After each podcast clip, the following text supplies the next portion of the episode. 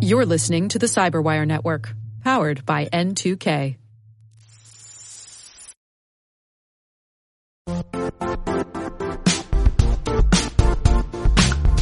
And now, a word from our sponsor, Zscaler, the leader in cloud security. Cyber attackers are using AI in creative ways to compromise users and breach organizations. In a security landscape where you must fight AI with AI, the best AI protection comes from having the best data. Zscaler has extended its zero trust architecture with powerful AI engines that are trained and tuned by 500 trillion daily signals. Learn more about Zscaler Zero Trust Plus AI to prevent ransomware and AI attacks. Experience your world secured. Visit zscaler.com slash zero trust AI.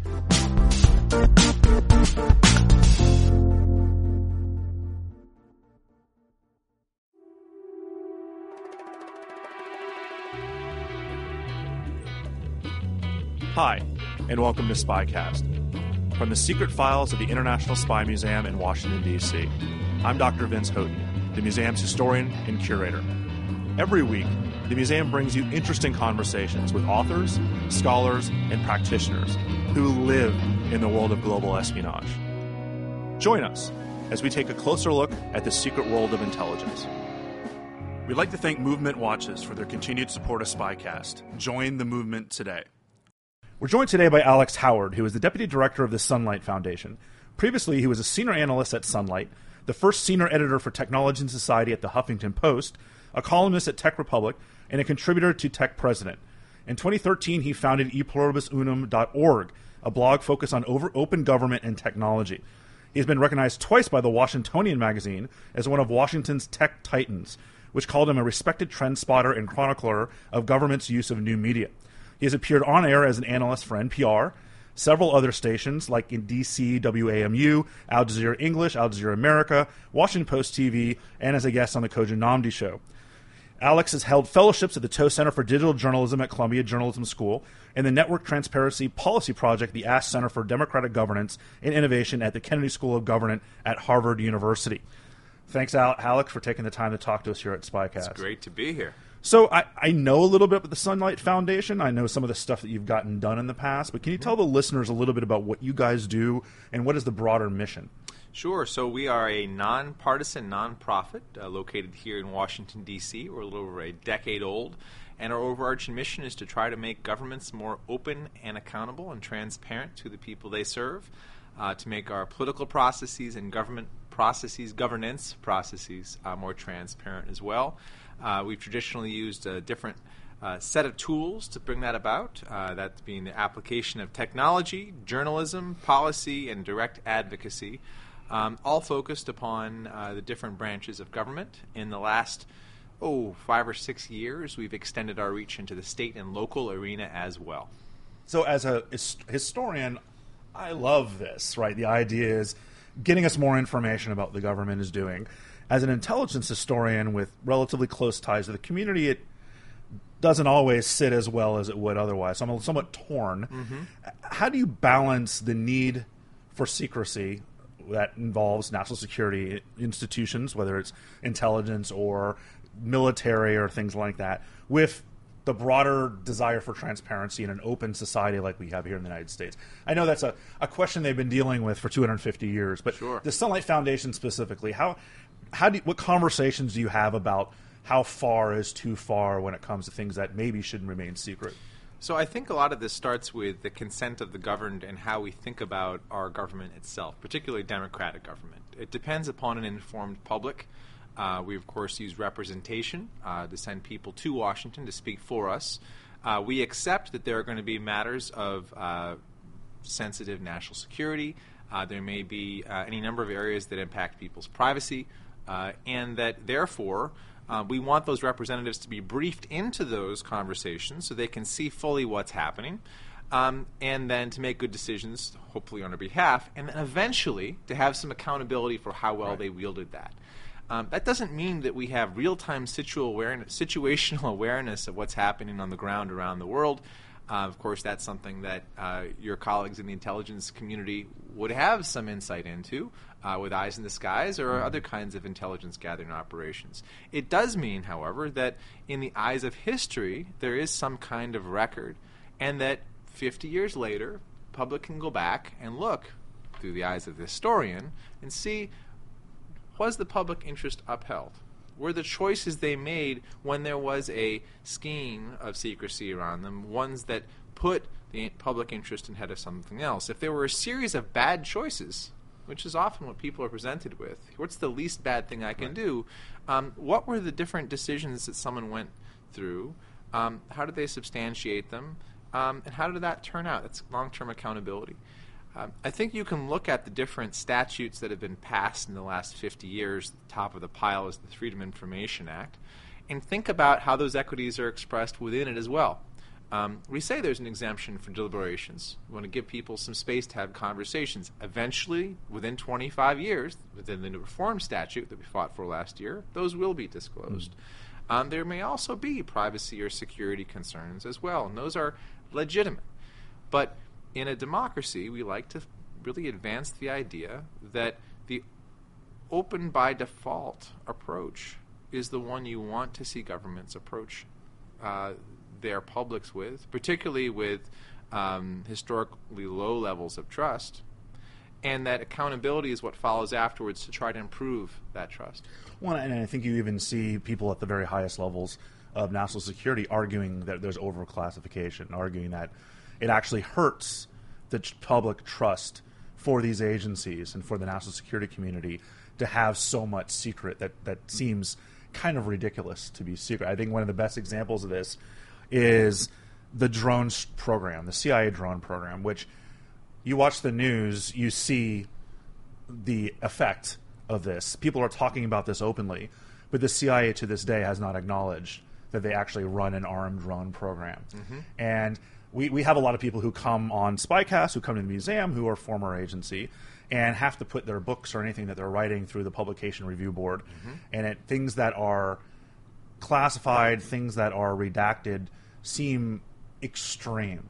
Uh, I'm setting up for a broader question here, and that's why I'm talking probably more than I should. But when I was in graduate school, I studied nuclear weapons, and in the 1990s, you could go to a public library and pull a book off a shelf and find data and, and, information about where our nuclear silos were in the 1950s. Mm. Well, during the early 2000s, the Bush administration reclassified that information. Mm. So you could find it at the Podunk Public Library, but we couldn't go to the National Archives and actually pull out this information. Does it get frustrating to try and get information that clearly you think the public should have, and most Americans think the public should have, but there are all these FOIA exemptions. There are all these ways that the national security community and the intelligence community can get in the way and claim that there's some kind of national security issue to prevent us from knowing this stuff. Uh, yes, of course it's frustrating, and, that, that, and, that's why people end up in court. That's why you see these long, protracted lawsuits uh, that where people are trying to get these requests met. Um, that's why you see, I think, the appropriate uh, debate around, say, disclosure of intelligence gathering as well, uh, which we've seen in Congress too. Um, and sometimes uh, I think the public debate is substantially informed by other aspects of open government, those being leaks and whistleblowing. Uh, and of course, one person's leak is another person's right. whistleblower. Uh, and in many cases, however, um, the context for what is put out there can then inform the public and change the conversation about where exactly the level of uh, disclosure should be set and how it should be calibrated for any individual thing. Um, I think only the most uh, idealistic and, and uh, strong transparency zealots, maybe people who talk about radical transparency, um, want to see everything out mm-hmm. um, because they understand that to do so uh, would be to undermine uh, a national interest. Uh, it could be to put people in real danger. Um, and it, it, could also expose different secrets that aren't in the public interest to be put out on the internet or anywhere else. Uh, and what we certainly hope to see, what I personally like to see, um, is for the debates about where that calibration should be between full and open real time transparency and secrecy that is only broken 50 years later, right. right, is set for each individual area.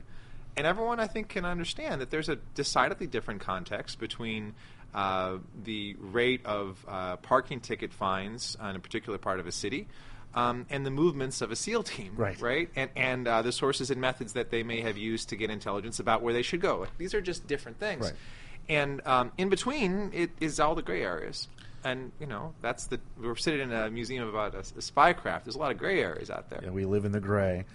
The Obama administration came to power claiming it was going to be the most transparent government in mm-hmm. history. Mm-hmm. There's a lot of back and forth about whether that's true or not. Mm-hmm.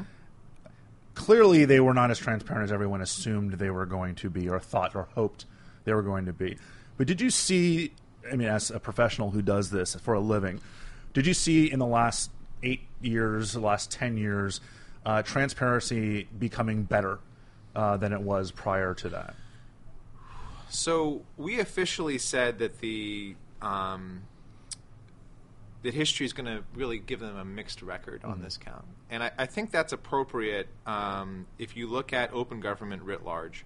Uh, the tendency for most people to look at a given administration is how the White House acts. And um, therefore, that's often interpreted by the obsessions and the frustrations of the White House press corps. Um, so, can they get access to principals? Can they get access to officials? Can they get their questions answered? Um, are they being given um, full disclosure of what's occurring as it happens? Um, and usually, transparency isn't just what they want to tell you, which is what the Obama administration did quite a lot of, um, but whether they're willing to be accountable and transparent when you ask them harder questions and what they don't want to tell you. And I think that tends to be um, really where the rubber hits the road in transparency. Um, can you be fully open and accountable um, about things that you don't want to be, Right.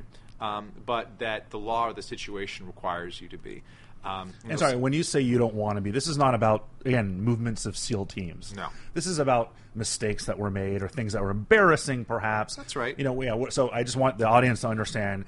It's not that they don't want because they're top secret or classified. It's Yep. things that they just don't want the public to know. That's right, and uh, I think that there's obvious tensions around this. Uh, but you know, you raised an ex- example of uh, military action. What just happened in Yemen?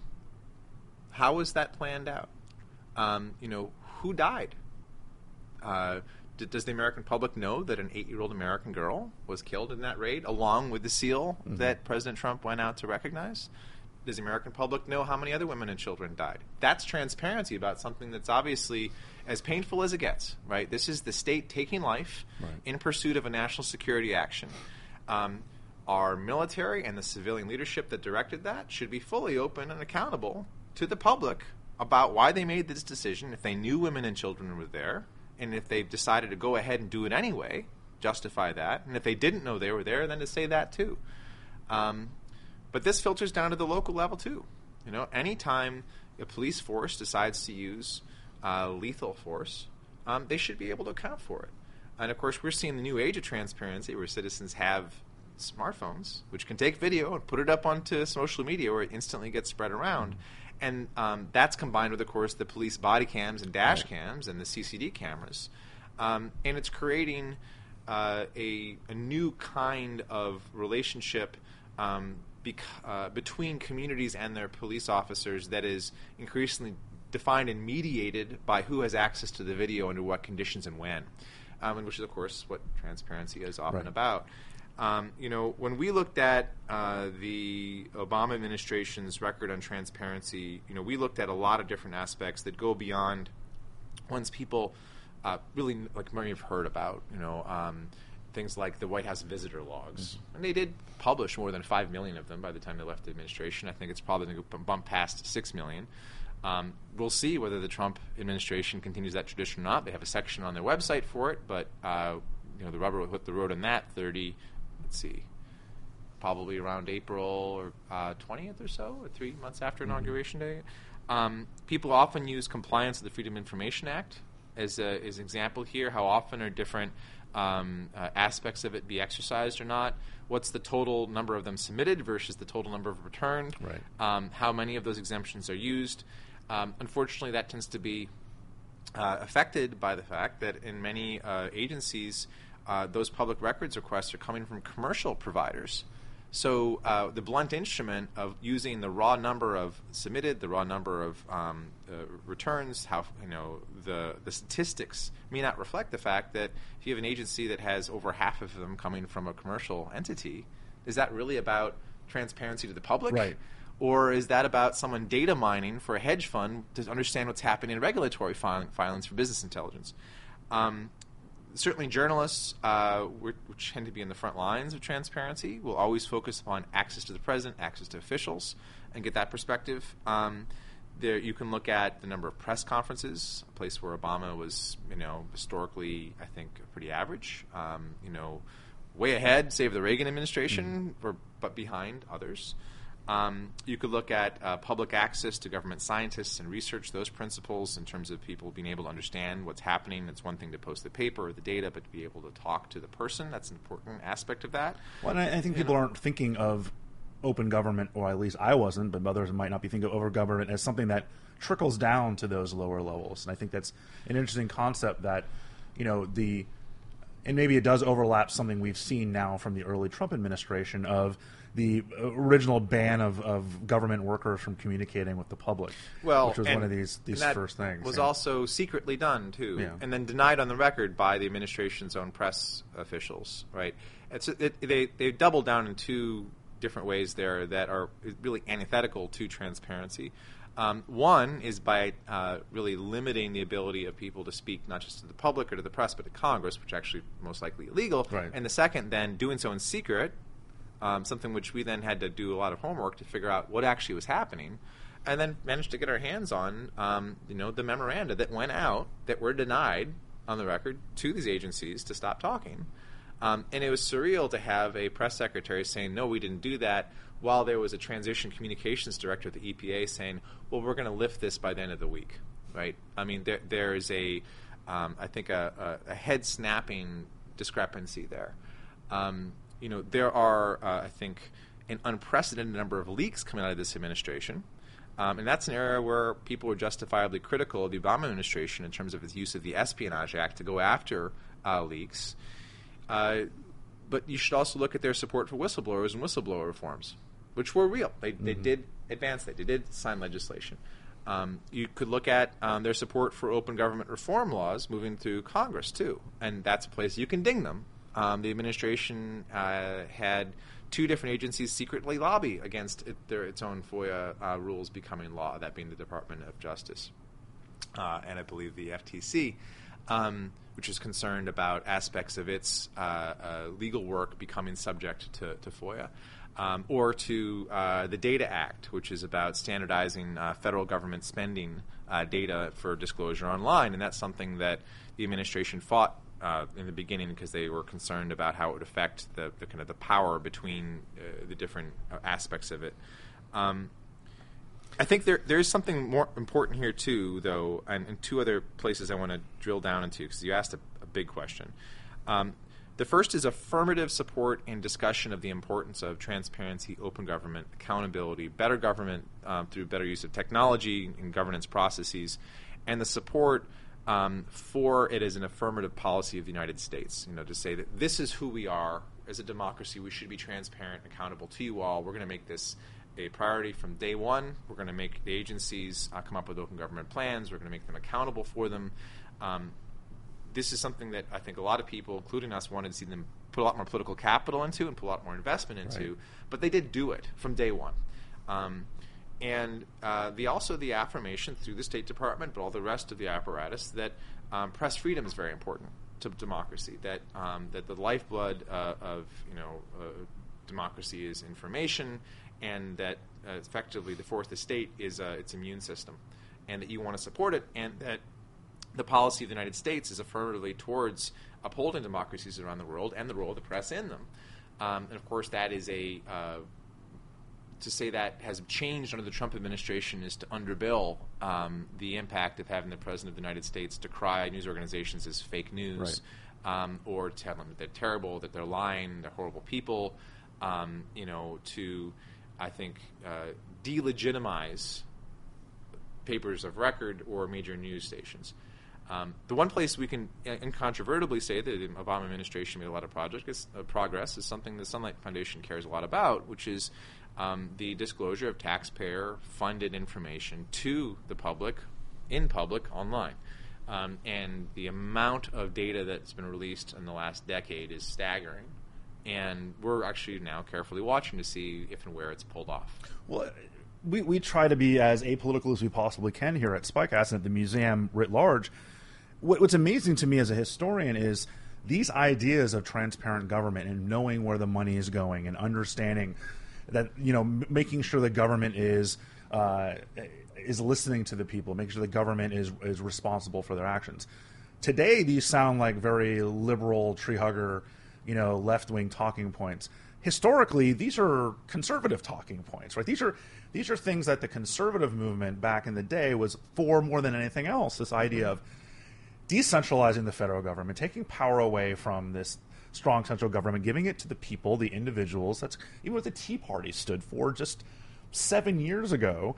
And now to talk about transparency and openness and uh, you know access to federal data is all of a sudden this liberal you know U.S. government hating talking point. It just it seems strange to me that it's is it kinda, really though? Well, no, I mean- I, don't. I don't think it is, Yeah. but it seems like I would push back on that in a big way. Yeah, me Some of the, too, the but- biggest um, proponents of open government data in the United States Congress are Republicans. Darrell Issa is a huge proponent. He's the guy behind the Data Act. He was the guy behind Freedom of Information Act reform. Uh, John Cornyn, uh, you know, a senator, was a huge proponent of the Freedom of Information uh, Act and open and transparent government. Uh, Chuck Grassley, same thing.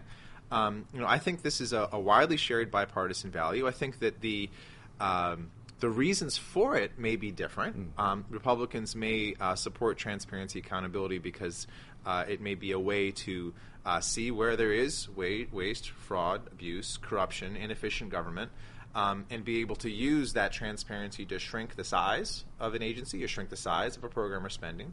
Um, Democrats um, might want to use that same amount of information, that, that data on performance, administration, outcomes, um, and then understand it as a way to improve how government works. Um, and somewhere in the middle is what we all want, um, which is government that is responsive to the public, um, that uh, is efficient, that's effective, um, and that's accountable for making mistakes in, in an iterative way. Uh, and the, I think, uh, the notion that um, open government is a liberal idea is one I, I toss in the, into the trash bin of history. That this is this is something that goes back to uh, the founding fathers um, bringing out of the Enlightenment principles of informed public, and you cannot have that unless government is transparent account- and accountable. It's the baseline for an informed public. Um, and I think that uh, Republicans and the Republican Party has stood on the right side of history on that count, and I fully expect them to do so again in this Congress um, once they get their heads around uh, the fact that they're going to have to hold this president accountable, um, particularly when he's bucking transparency and accountability norms. Remember, that he's the first uh, presidential nominee in four decades who hasn't disclosed his taxes. Right. Um, and I understand that the Congress is, is uh, reticent to act on that count. Um, but uh, it is a, uh, a done deal that there is something in there that is relevant to the public interest, and it's just going to be a matter of time until we figure out what it is. Uh, let me ask you. You talked about data several times. Data is the key to all this, you know, whether again, if you're a Republican or Democrat, you're looking for data to back up your your arguments or information.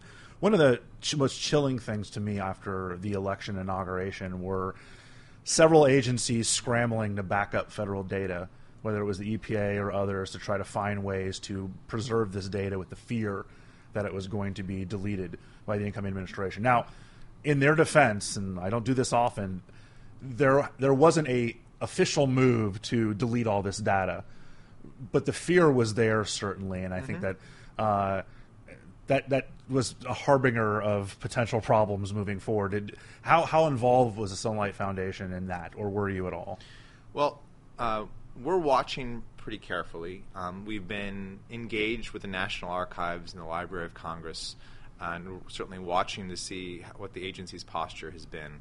The only database that we've seen removed from the uh, internet to date, and, and this is entirely removed, not just from one aspect of, uh, of it, that being the White House website, but taken offline entirely, um, is animal welfare data over at USDA. and there's a lawsuit that's effectively done that. Now someone else has countersued. In fact, this is the, the coalition of groups that got that data to be put up for public inspection to begin with using a federal court order. Um, and so we have seen that happen there. Mm-hmm. Uh, but it's very important to remember that uh, this data is a federal record. It's relevant to the Federal Records Act. So it's one thing to say we're going to pull it off of the internet. Uh, it's another to say that we're going to delete it. And the National Archives has been pretty clear about that. Right. can't do that. Um, if you if you want to if you want to even pull it off, um, there's a, a legal uh, notification and disclosure process you're supposed to go through to say, hey, we're about to take this offline. Heads up, everybody.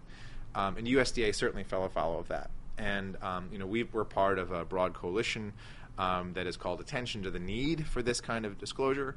And we're also trying to calibrate the amount of urgency and concern that we express around this process so that the vacuum of communication from the current administration about its stance in this area is not filled up by fear. Mm-hmm. And we saw this expressed actually within the last 24 hours.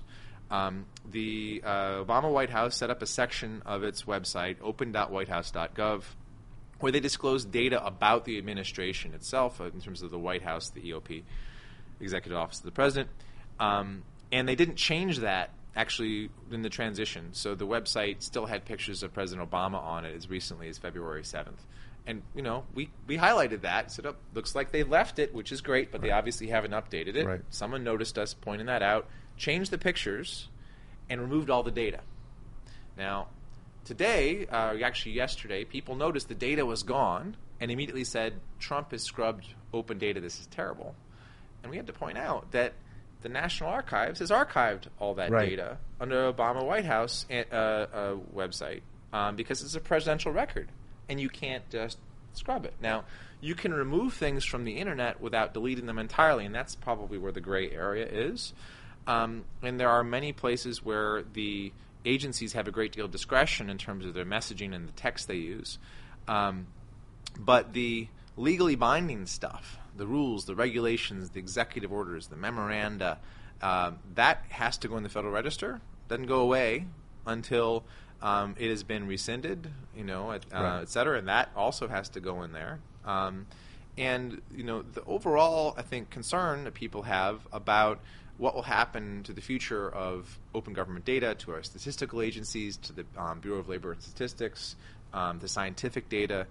Um, the place to really watch is Congress to see what they do around the census and the American Community Survey, to see what they do around, uh, say, uh, the Department of uh, Health and, and, Human Services uh, approach to disclosing uh, data about what's happening in Medicare and Medicaid, um, or to look um, towards specific bills which already exist um, that would limit um, the Department of Housing and Urban Development's ability to collect statistical data about uh, racial disparities in access to housing, which is a you know, piece of legislation that exists right. right now. That is the most likely vector for these things to be weakened, where um, the agencies that are charged with collecting, storing, uh, analyzing, and disclosing the data um, lose funding. Um, the existing data, as I said, is a federal record. It's possible it could be taken off of the internet and then there'll be a, a process by which uh, people will most likely have to sue under the Freedom of Information Act and then repost it to make it accessible.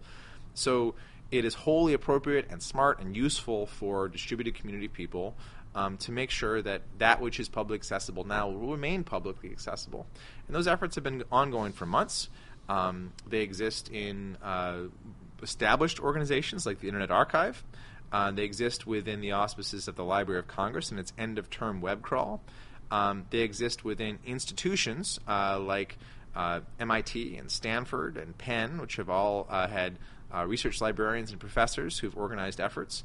And there are grassroots movements as well, people getting together at hackathons, uh, data uh, refuge and rescue events. Um, and we're involved in one of them this weekend, right here in D.C., where we're at Georgetown, um, where people, I think, will be going through and improving the metadata, improving the, the quality and assurance of the data that's there um, and getting more involved in uh, trying to save uh, that which is in the public commons now to continue to be in the public commons. So if there is an adjustment, if someone decides to buck the disclosure uh, requirements and make something only accessible through a government computer at a library somewhere, which is not an uncommon approach right. to access, um, then that uh, data itself remains freely accessible. Let me ask you about the Freedom of Information Act, because that something that a lot of people know a little bit about. They may misunderstand it unless they've done serious research in national security. They may not know how it works. Mm-hmm. Uh, I certainly do. I banged my head against the wall at the Freedom of Information Act for years and years and years as a grad student. Let me ask you a very broad question, but it's one you can answer however you want to. Mm-hmm. Is it doing what it was designed to do? Hmm. Well, that might go back to the question of uh, how, where it came from, right? right? Um, where you had a member of Congress who's trying to get information from agencies and was frustrated by it, and then uh, there was you know, congressional action galvanized by Watergate. Now, that was already in the process. Mm-hmm. You know, this is not was not a new piece of legislation at that point, but uh, certainly there were a lot of uh, sunshine laws that came into effect after after Watergate, and people's I think uh, reaction to secrecy in government, unaccountable government, um, and the extension of uh, the the public's uh, right to access information about their government um, as a uh, idea in the U.S. Um, you know is uh, borrowing from something that existed elsewhere. We're far from the first nation to have done that. Mm-hmm. I think actually Sweden is the one that gets credit for the world's first uh, access to information law. Um, it really depends what you think about how the public should be informed when and about what. The if, if you think that there should be an ongoing, effective disclosure of government performance, uh, what's happening with regulations, um, of actions, of legislative movement, of court cases and dockets, of uh, the president's actions, speeches, words, travel, uh, people's calendars, their expenses, of uh, federal spending, um, of proposed budgets, uh, all the different aspects of government um, then FOIA is not the right tool for that. Um, you know, it, it's uh, rather the right approach is to figure out um, what should be open by default, um, and then to proactively disclose that in an open machine readable format on the internet, um, uh, so that it can be disseminated to the entire public uh, without anyone have to uh, request it, without there having to be an officer to review it, without there needed to be lawyers checked, etc. Um, that's the default, and I think that um, that approach um, is the one that governments should be adopting.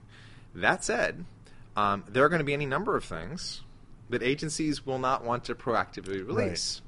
And that's where FOIA becomes relevant. It, it, it's you can't dump these kinds of laws, public records laws, just because governments are getting better about proactive disclosure online about uh, administrative data and performance data and traffic data and service requests and uh, all the rest of the things that they want to put out there that might be quite relevant. Right. Um, there are any number of ways that uh, government officials and elected officials um, exercise power um, that will always be in the public interest that they may not want to share. And that's where these kinds of requests come in, and that's why it's useful um, for them to be arbitrated through a judge mm-hmm. who can then make a decision about whether this request should be granted or not in what form. Because that takes a long time. I mean, the yep. the idea is a FOIA office, like a CIA, is one I dealt with pretty ex- extensively while I was mm-hmm. doing research, and they are so understaffed for the kind of requests that they get. I mean, they do a arguably. I mean, I, I as a historian, they're my arch nemesis, but but in a purely objective sense, they do a hell of a job for how small their manpower is compared to the thousands and thousands of requests about everything from UFOs to you know who killed Kennedy and everything in between. Mm-hmm. But it's still really frustrating to try to get, you know, I've I've tried to get documents from the 40s and 50s and I've been told no. Um, they granted they had nuclear weapons and other things like that, so I get it. Mm-hmm. Uh, but the uh, those kind of agencies. Uh, do you think that they abuse? I don't use the word abuse. Mm-hmm. Do they think they overuse their FOIA protections? The, well, the the, the uh, not FOIA protections. That's the opposite. They overuse the exemptions to FOIA uh, to get around giving us what we potentially should get. The evidence is that exemptions are overused. Yes. Perfect answer. Movement Watches, spelled MVMT but pronounced movement, was founded on the belief that style shouldn't break the bank. The watchmaker's goal is to change the way consumers think about fashion by offering high quality, minimalist products at revolutionary prices. With over 1 million watches sold to customers in 160 plus countries around the world, Movement Watches has solidified itself as the world's fastest growing watch company. The story of this company's beginning is pretty amazing. And as someone who has worked to use word of mouth and social media to build Spycast brand, I really took to this story. In 2003, two watch enthusiasts dropped out of college with the dream of reinventing the watch industry. Now, I'm not one to advocate this. Stay in school, kids. But tired of big brand markups, the duo set out to create a direct to consumer model. And due to enormous fan support, they became the second highest crowd funded fashion brand in 2013. Through the amazing engagement of their fans, they've established a growing community on social media, amassing 1.5 million followers. In 2013, since then, they've come really far. The watches are gorgeous, both men's and women's watches. And I told you this before, but when I went on their website to check out the watches, a huge argument broke out in my office about which one looked the best. And even though I eventually would choose a single watch, there were so many that I would love to have. And the great part is, if I want another one, I can afford it. Because movement watches start at just $95. Look at the department store, you're looking at 400 to $500 for watches of this quality. Movement figured out that by selling online, they were able to cut out the middleman and retail markup, providing the best possible price. Classic design, quality construction, and stylized minimalism. And again, over 1 million watches sold in over 160 countries. So get 15% off today with free shipping and free returns by going to movementwatches.com slash spycast. The watch I have has a really clean design, and, and, seriously, I've been getting compliments ever since I put it on. A lot of, whoa, where'd that watch come from? So now is the time to step up your watch game. Go to movementwatches.com slash spycast. That's mvmtwatches.com slash spycast. Join the movement. Let me ask you a question about are there threats to even the level of openness we have today through FOIA? Are there are there people out there or are there institutions out there that are trying to get in the way of even what we have today or FOIA's evolution into something better? Uh, Congress, federal government, are, are they trying to pull back some of the access we have through the current FOIA system? I I think that the reform that went through last year, which we helped uh, usher through Congress into the president's pen, will be helpful. Um, I think people's concerns about you know, President Trump repealing FOIA are overblown. Um, I do think that the president's uh, stance, uh, aforementioned, towards disclosure, transparency, are going to filter down to the rest of the administration, uh, much as his stance towards ethics has. And um, the tone set from the top, um, the antagonism towards the press, the antagonism towards uh, uh, the public's right to know what's being done in the White House, um, that's not just mediated um, through uh, specific um, press questions, but rather disclosed on an ongoing basis. Uh, those are suggestive in an administration that is uh, regressive compared to the standard that was set.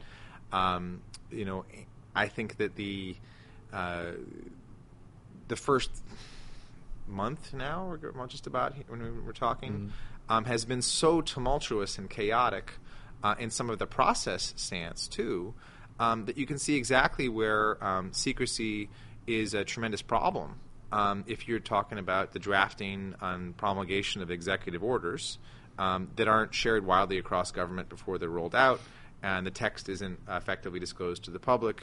Um, there isn't broad, widespread coordination with rolling them out, having uh, the principals uh, who head the agencies being made available to the press, uh, there being uh, really effective guidance spread everywhere.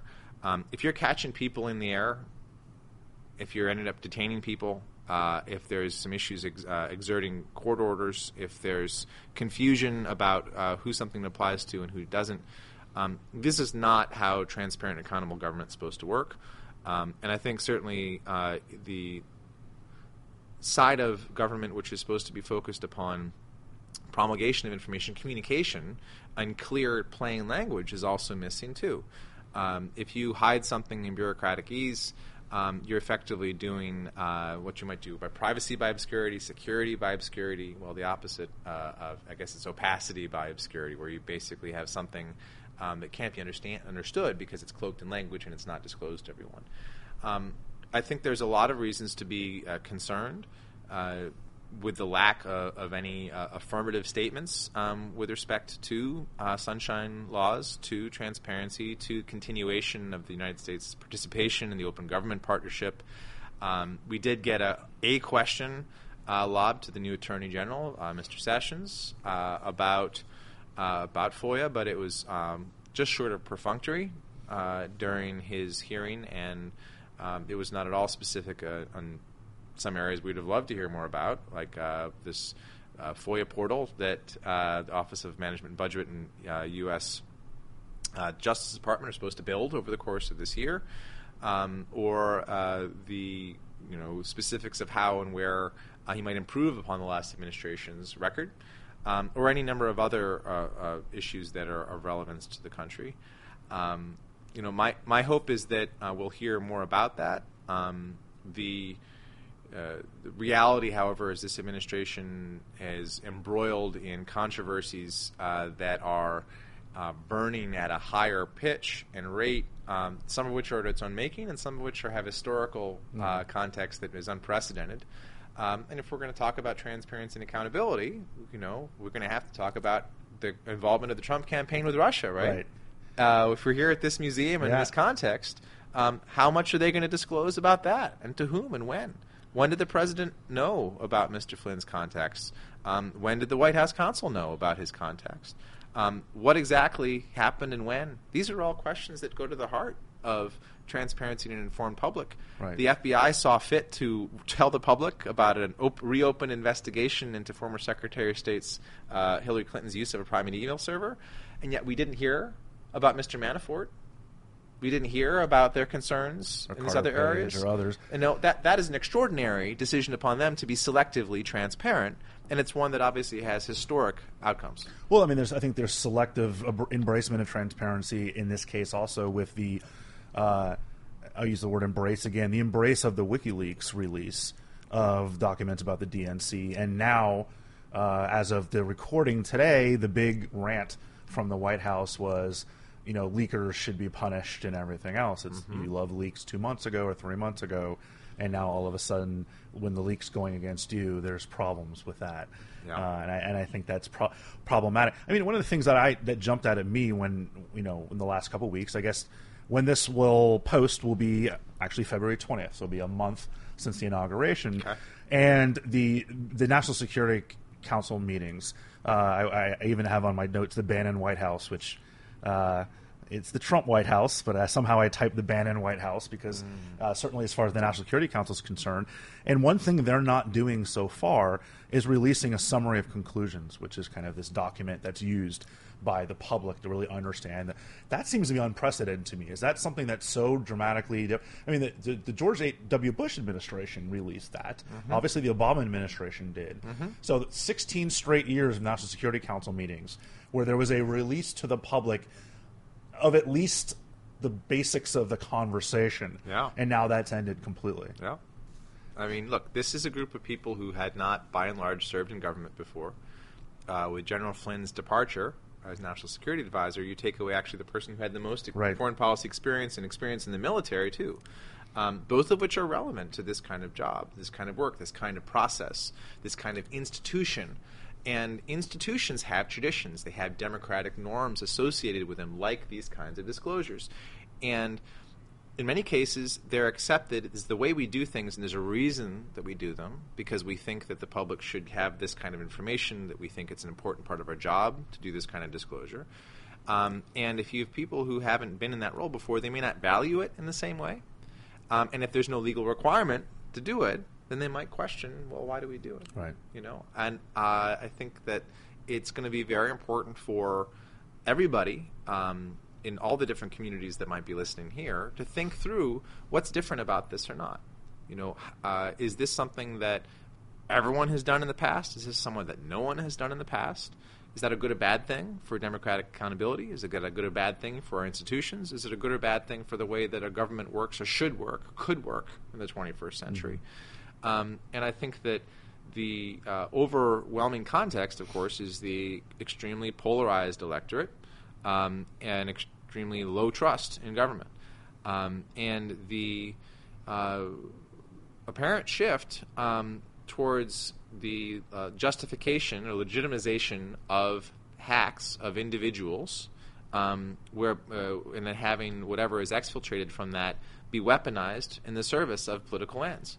Um, you know, it wasn't just the DNCC or the, D- the DACC or it was also, you know, uh, the Clinton campaign's chairman, John Podesta, Yeah. former White House chief of staff, whose private email was hacked. And uh, again and again and again, I saw people saying, "Well, look what came out of it. Therefore, it's it's okay." But the way it was weaponized by dragging it out, disclosure day after day after day after day, without any balance, because of course, if something else was hacked on the Republican side, we didn't see, we didn't hear about it. Um, suggests exactly how transparency that is enforced um, can be used to shift an electorate's viewpoint of something and its relative prominence and importance. Um, it has to be couched, of course, though, in the fact that whistleblowers are incredibly important in government, in industry, everywhere else, and that they need to be protected, they need to be uh, embraced, they need to have um, their rights upheld, and we're glad to see uh, whistleblower Act enhancement uh, go in in 2012. Uh, and certainly, when the president was uh, decrying illegal leaks on Twitter this morning, uh, pointed out the fact that um, government employees have affirmative rights to report um, corruption and wrongdoing in government.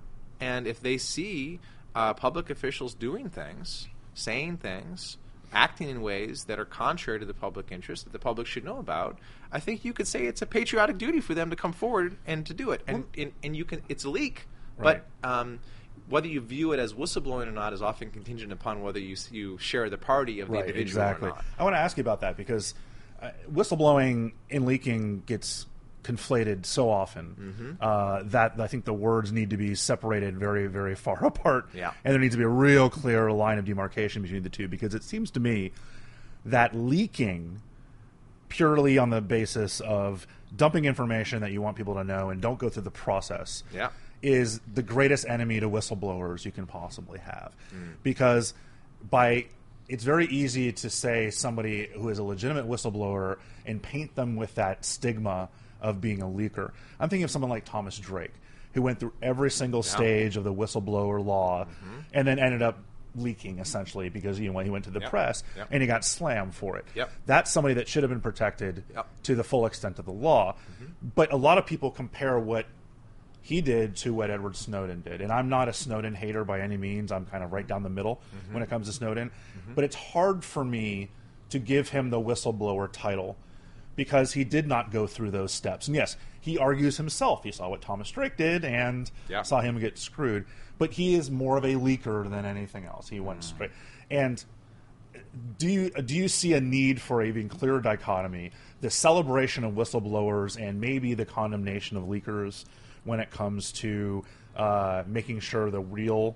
uh, Maybe I'm editorializing here and I'm asking you a question with my with my point and seeing what you think about it. But does what I'm, what I'm saying make some sense? I, I, I understand where you're coming from on it, certainly. I, I think that uh, to bring it back to the early part of the conversation, um, this is an area that's occupied by shades of gray. Yeah. And um, in, in many cases, uh, if you look at, say, uh, journalism and journalists, um, you know, my preference is always to judge an act of journalism on its own merits. Did they take an existing set of reports, add context to it, and verify it? And the context and the verification would elevate something from between a report, that which anybody can do with a smartphone, to a piece of journalism, which eh, frankly anybody can do because anybody can fact check and anybody can uh, go through and add the context to it, and then off it goes. With a leak, of course, we see senior administration officials said X, right? Um, now, if uh, they're saying X and it's about something that's good for an administration, well, that looks like them leaking details of a, a raid, you know, upon something, or um, details upon uh, what the president said to someone in this context. If it looks good for the administration, well, that's probably a leak, right? However, um, if you if they the same senior administration officials say nine sources are available to the Washington Post who all say, well, the intercepts actually show Mr. Flynn talked about sanctions. Um, is that a leak, or is that them whistleblowing in the fact that the senior official actually did have contact prior to inauguration with a Russian uh, diplomat talking about something which would certainly seem to be prohibited under the Logan Act? Um, like, so i- is is that um, is that binary? No. Is it black and white? No. I think that we have to look at each individual case. You mentioned Mr. Drake, who I've talked to. I think it is fair to say that what he was trying to tell Congress about was whistleblowing, right? Um, where uh, his uh, you know security agencies vastly overspending on the program, um, compared to doing it a different way.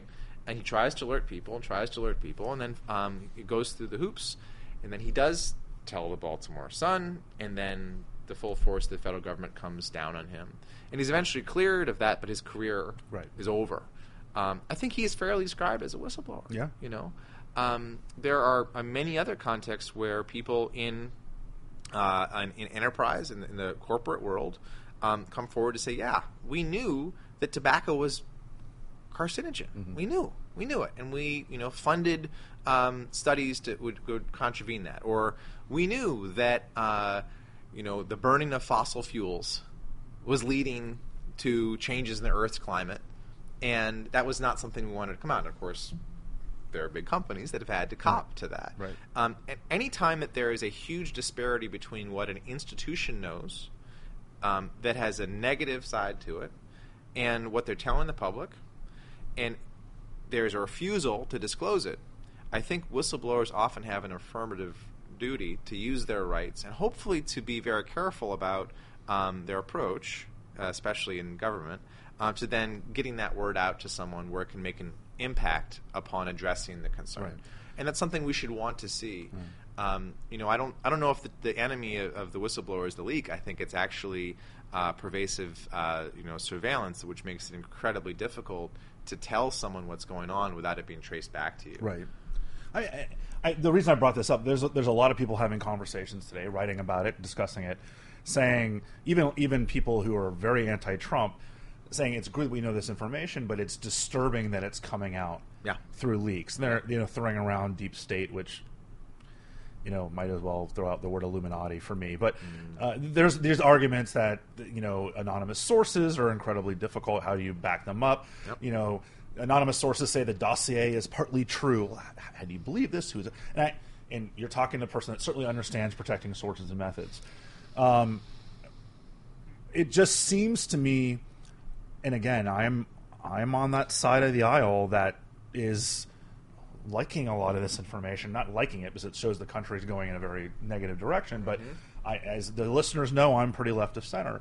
But at the same time, it is a little disturbing to me that anonymous sources, whether there's nine of them or, or none of them, uh, and what does senior level mean, and what wh- where is this information coming from? Is are these people who are career ci- civil servants? Are these holdovers from the Obama administration? Are these people who, uh, you know, uh, Michael Flynn is a good example of this. He was fired by the Obama administration. He had uh, a bone to pick, and so if he was a senior administration official and he's saying bad things about the Obama administration, I don't necessarily think that that's an objective viewpoint how do we like, how do we reconcile this is the really key question here um, without burning these people's identity without burning sources and methods but at the same time letting the public know whether or not to trust these sources Yeah, uh, boy, I know, You're, you're getting yeah. to the nuts of very difficult problems. You know, in, in this case, I always hesitate to compare investigative investigative journalists to intelligence analysts because.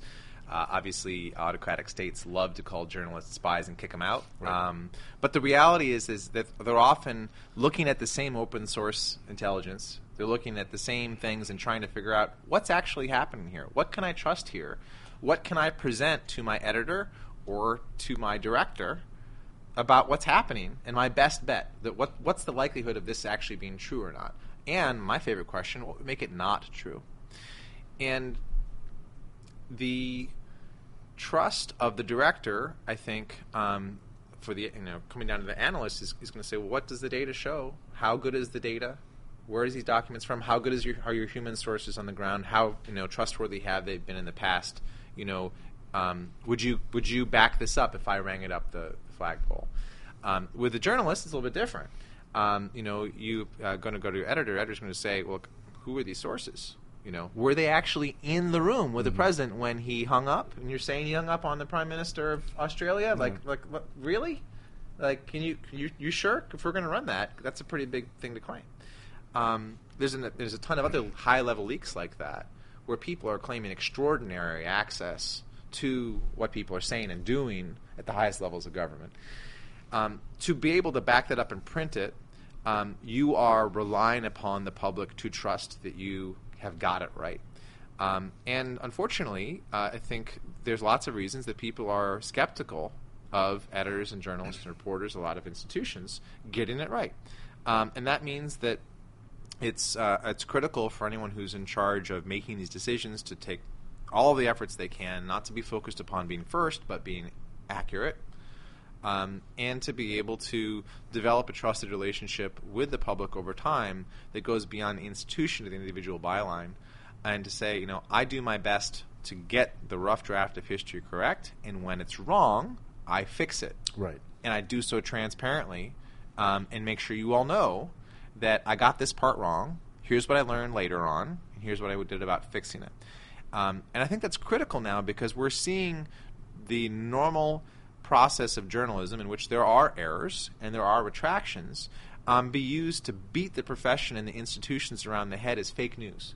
That somehow um, making mistakes in individual reports, um, somehow not presenting facts um, in the right order or with full context or clarity is being spun as the same thing as someone creating outright propaganda or known falsehoods um, from Macedonia or somewhere else. And they're simply not the same thing. Right. Um, and the, the delegitimization of uh, our major outlets by the White House is one of the most concerning things I have seen from an administration in D.C., full and stop. Um, it should be something that everyone's worried about.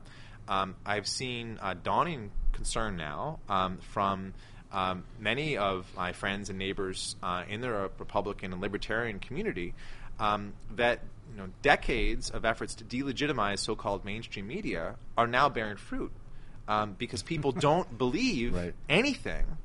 So yeah, the gatekeepers are gone, and that's good in some ways. But um, the check and balance of the fourth estate um, is not there in the same way. And in a in a, an information environment um, in which alternative facts are being advanced, um, and uh, there is 100%. Um, you know, psych- psychological operations and propaganda being mixed in from other nation states. That's a very dangerous environment um, because, as you know from your studies of history, um, mistakes and misunderstandings are when wars start. Right. Uh, and if, you know, if if the the news environment and the information environment is this bad when it's just uh, an administration proactively going after its own initiatives, which they have time to plan and to roll out, what will it be like when there's a full blown crisis? And Well, what can we trust? Who who will be able to trust in those environments? Well, I mean, you talk about the mistrust in the, the mainstream media or whatever you want to call it. What alarms me as well You is can say traditional traditional broadcast, broadcast print, media, radio. print. Yeah. I know. I, I it, it, whatever words we want to use today. Um, what worries me from an intelligence perspective is the the mistrust in intelligence agencies, Yeah.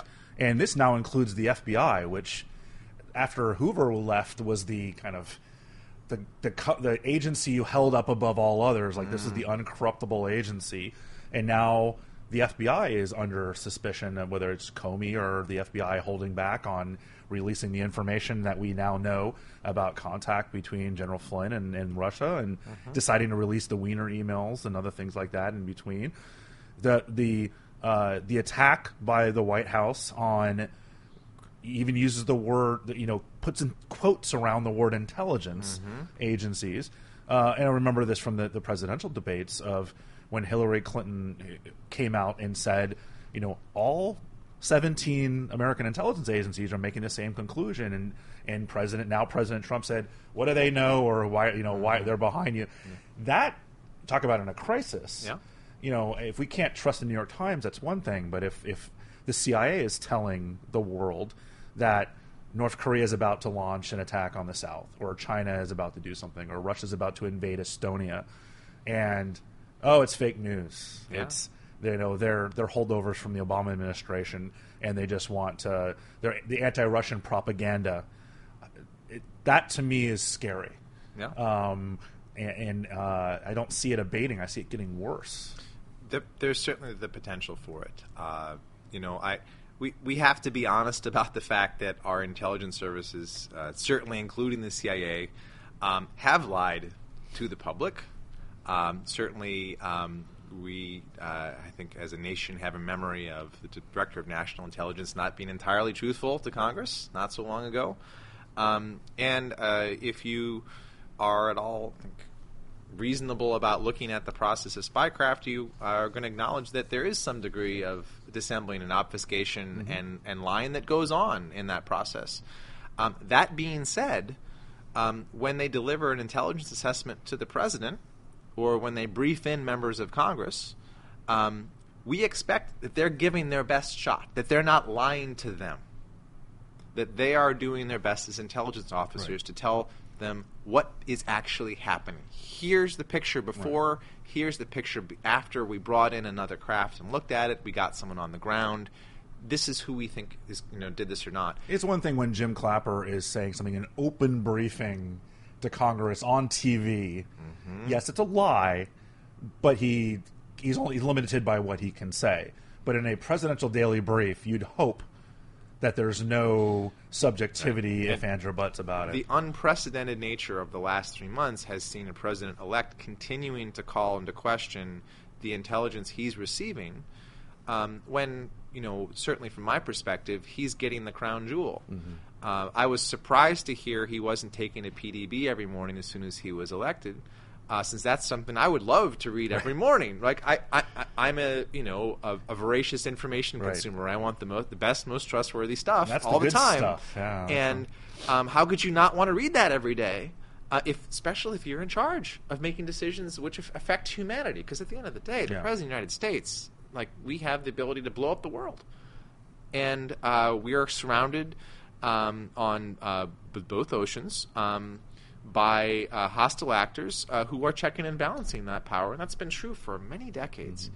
Why would you not want to get as much insight into that as possible, particularly uh, if you didn't uh, have decades of experience in the military and government to, Right. to inform you. Like I, I, I, I am, and you know, surprised by that. It doesn't make sense to me um, as someone who tries to understand the motivations of people in government um, and to advocate for them to be accountable to the public for the decisions they make. Like, why wouldn't you do that?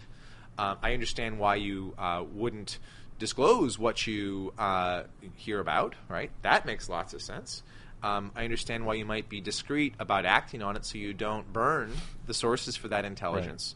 Um, you know, I, I love reading the history of World War II um, and the you know the Allies cracking of uh, the German uh, codes and then the Japanese codes and their you know intentionality in acting on it. If we bomb this convoy, they'll know we'll broke we have broken the code, right? So we'll like we might let people die because we want to make sure we'll still have access to the intelligence. Like those are the kinds of, of decisions that I think um, history always will judge someone for good or ill Right. on. Um, because at the end of that, you know, we want to defeat fascism and totalitarianism. Like, I, as an American, I'm I'm down with that. Um, you know, I, I think that we have a tremendous amount to be accountable for as a country in our own history. You know, from the original sin of slavery to the need to get suffrage down to civil rights, um, to our treatment of uh, you know the original peoples here when we arrived. Like, there's a lot that Americans, uh, you know, have to know about what we've done.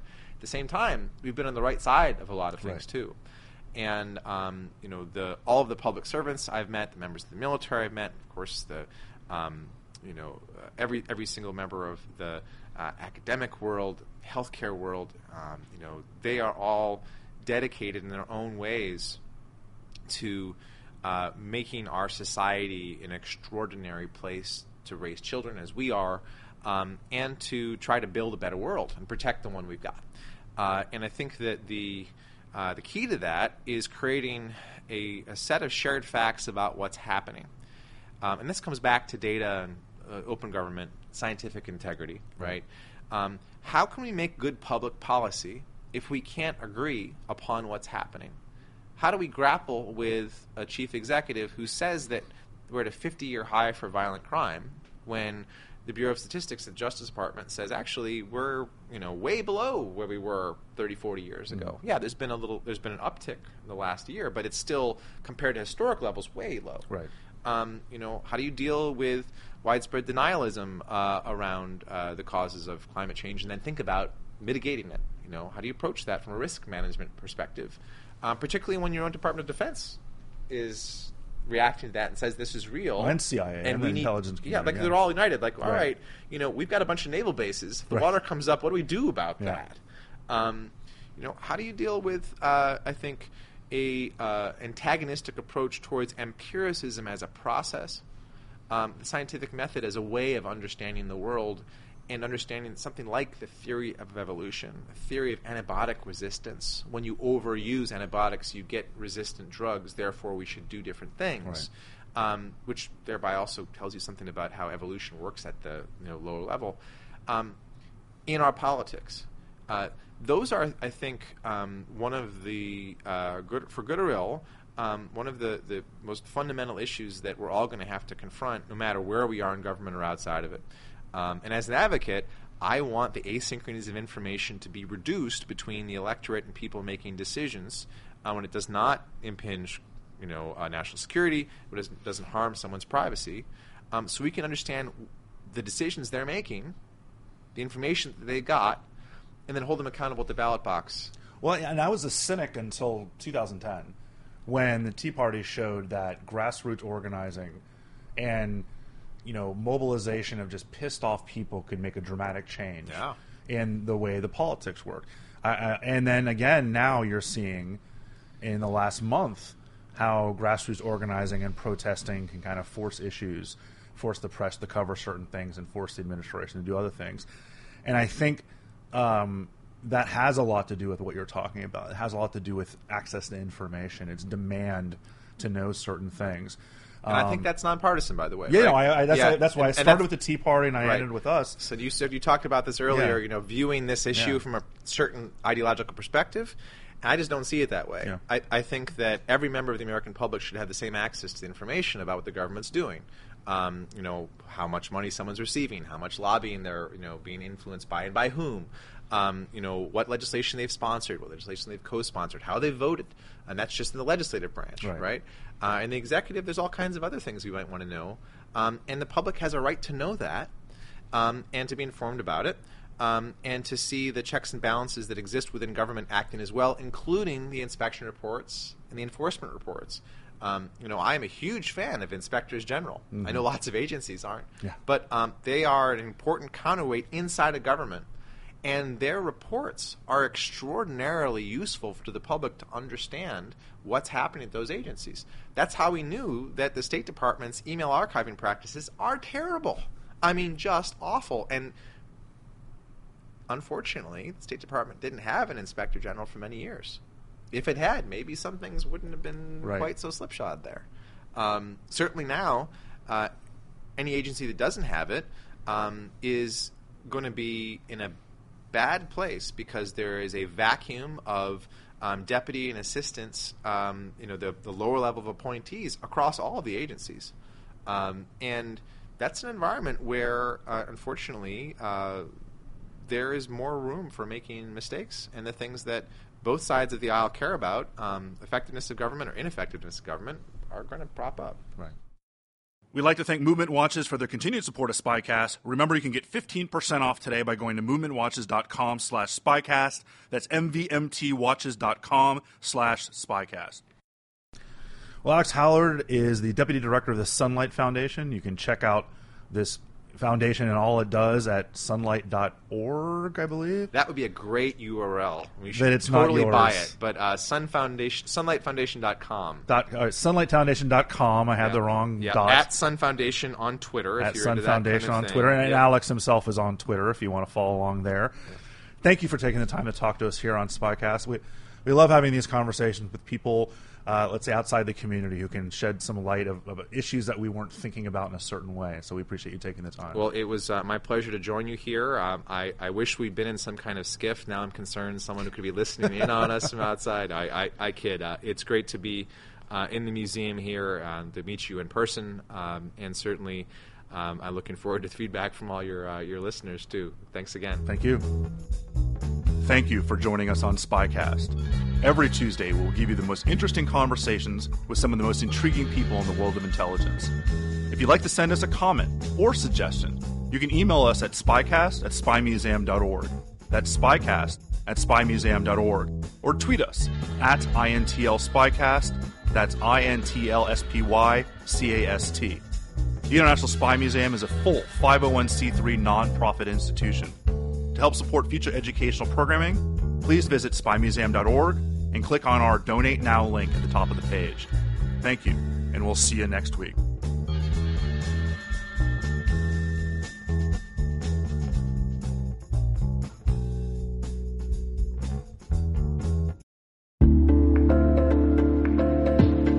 Hey, listeners.